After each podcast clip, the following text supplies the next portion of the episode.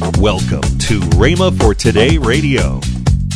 I'm going to tell you something. People can say that God did away with healing. And it's not for us today all they want to, but I've experienced healing. You're listening to Rhema for Today with Ken and Lynette Hagin. Today we continue the series Healing in the Word by Ken Hagin. Right now, here's Ken Hagin's message. It's a shame that we could not grow up with this. You see, I have no problem with believing God. I have no problem with any of these things because I grew up with it. I sat under the ministry of a man that is recognized the world over as the father of faith of this modern generation. I lived in his house. I saw him teach us what God said in his word he will do. And so I have had never had any problem with it. When people would come to me with uh, their theological ideas, even in Bible school, they would come to me with things, you know, that, that was contrary to what I'd been taught. And I would look at them and they say, This cannot be, and so forth. And I said, I'm going to tell you something. I've experienced it. Have you? No, but it can't be. I said, I said, I have experienced it. Have you? I'm going to tell you something, people. When you have experienced something, they can tell you it can't happen. They can tell you it ain't so. They can tell you all those things all they want to. But when you've experienced it, they can't make you believe it.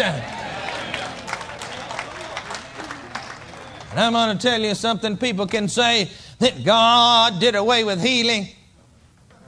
And it's not for us today all they want to, but I've experienced healing. They can teach me all they want to. They can quote all the theologians they want to. They can talk to their blue in the face. But I'll just look at them like I think they're crazy or something because I have experienced healing and healing is real and healing is for us today. God established it a long time ago and God has never done away with it. If God has done away with healing, then He has done away with salvation. I want you to notice something here that is very significant. It says that the Lord showed him a tree. And he took that tree and he dipped it in the water, and the water was made pure. I want you to turn back to Galatians chapter 3, verse number 13.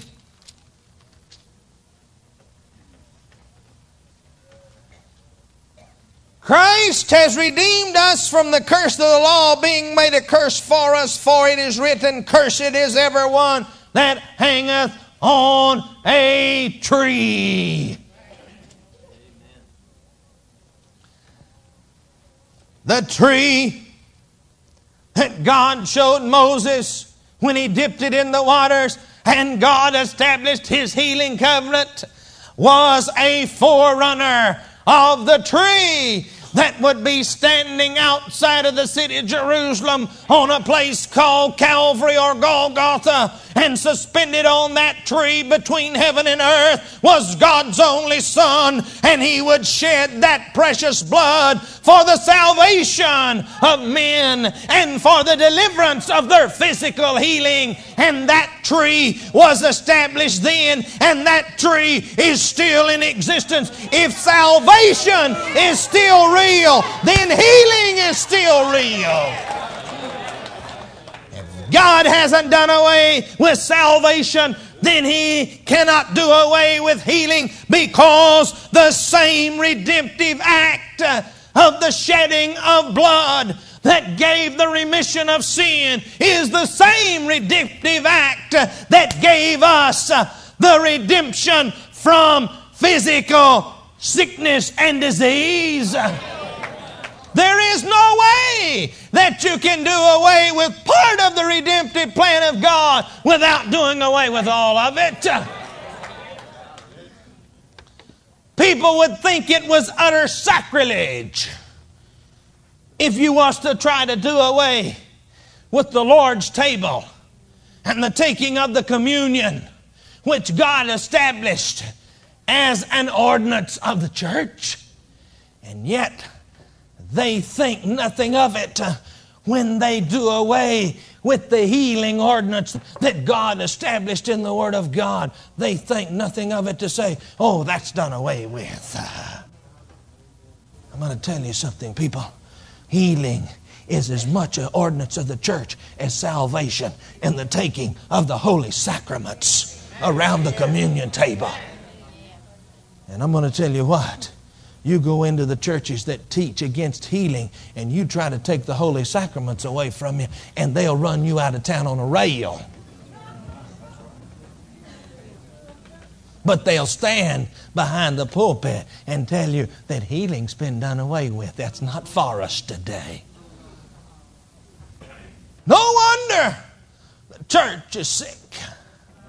No wonder the pews of the auditoriums and church houses across America are full of sickness and disease.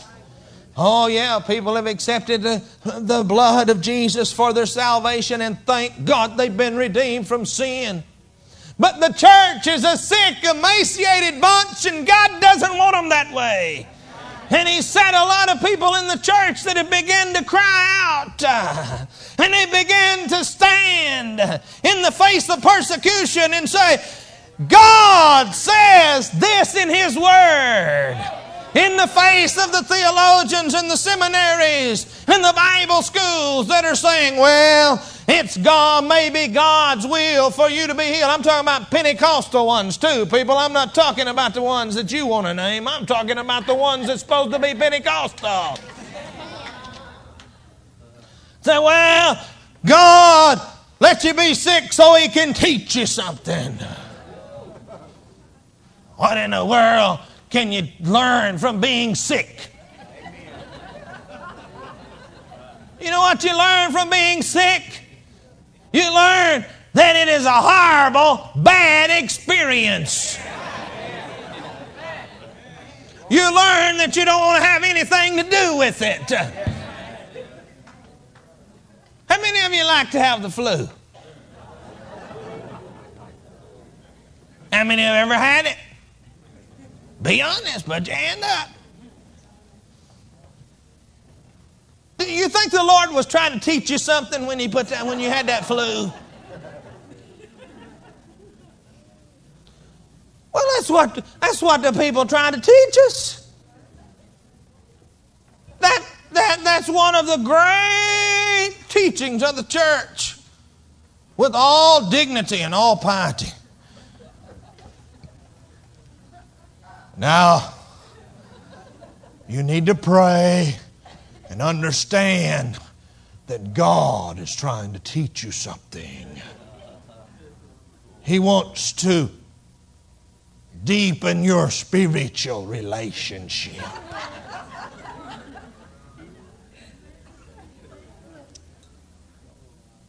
The only reason I ever found anybody had a deepening of a spiritual relationship out of sickness is because they stopped long enough to follow God and really listen to God. You see, actually, what happens if people don't realize it, they say, well, this, that, and the other. But what really happens when you, you know, they say, well, God had to allow me to get sick so I could do this or do that. God had to allow me to be broke so I could come back and learn this and learn that. No, He didn't. It happened to you because the devil stole what belonged to you away from you, and all God did was take a bad situation and make it good. That's the only part that God had anything to do with, was taking it and turning it around for His good. You see, I'm going to tell you something. Jesus Christ purchased back for us what the devil stole away whenever he came against Adam in the Garden of Eden. And I'm going to tell you, people, that price was paid by Jesus Christ. How difficult is it to get healed? All you have to do is believe that God established the covenant and go after it. How difficult is it for you to get an inheritance that belongs to you? Huh? If you know about it, if you know that some of your family has left you an inheritance, how difficult is it to get it? All you got to do is go down there to the attorney's office or wherever it is, wherever they're having the will read or wherever the, the inheritance has been left, sign the papers, prove that you're who you are, walk away with it. How hard is it to receive the inheritance that belongs to the children of God? Not hard at all. All you got to do is walk in and say, I am a joint heir with Jesus Christ. I am the Son of God. I am a son of the living God. And Mr. Devil, I command you in the name of Jesus Christ, my elder brother, pack up your belongings and get out of here. Because God has established the covenant of healing a long time ago with his natural children of Israel. And Paul says in verse 29 of that third chapter of Galatians, he says, If ye be Christ, then you are Abraham's seed and heirs according to the promise. Bless God, I'm going to tell you something. Because we have been born of the blood of the Lord Jesus Christ. We have been adopted into the family of God. You're listening to Rhema for Today with Ken and Lynette Hagin. Call now to get this month's special offer. Backed by popular demand, it's Lynette's Bargain Bag, and it features resources all about healing.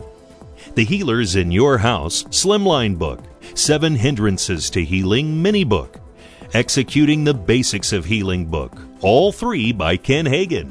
Plus, Keys to Scriptural Healing Slimline book, the book God's Word on Divine Healing, and Healing Faith on CD by Kenneth E. Hagin. All for the incredible bargain price of $19.95. Call today. Call 1 888 Faith 99. That's 1 888 Faith 99 or if you prefer, write Kenneth Hagin Ministries. Our address is P.O. Box 50126, Tulsa, Oklahoma 74150. Don't forget, for faster service, order online at rhema.org. That's R-H-E-M-A dot O-R-G. Now, let's join Ken and Lynette Hagin you know, we're still over in Oklahoma City with yes. uh, with our church over there, and it's not video; it's live. That's right. And we are there in you know, person. Uh, what I what I've what I've done here because I wanted to do this, but I didn't want to do a video, and I said, "How am I going to do it?" So I remember that people started a Saturday night service, so people could be off on Sunday, mm-hmm. and I said, "Hey, let's." do Sunday morning on Sunday night, and people that work or, or, or just want to have the weekend off can come Sunday night and get the same experience that you would That's have on Sunday morning. Or like to sleep late. Or like want- to sleep late right. and want to come. We're over there. Uh, experience Sunday morning on Sunday That's night at 6 p.m. 8921 Northwest Expressway. in Oklahoma City. Come That's on right. out and be with us. In fact, uh, we what just uh, the other Sunday there were several people that said they heard it on the television. Mm-hmm. That's right. So come on out and be with us. Make plans to join us next week at this same time and station for a new week of teaching by Kenneth E. Hagin. That's next week here on Rhema for Today with Ken and Lynette Hagin.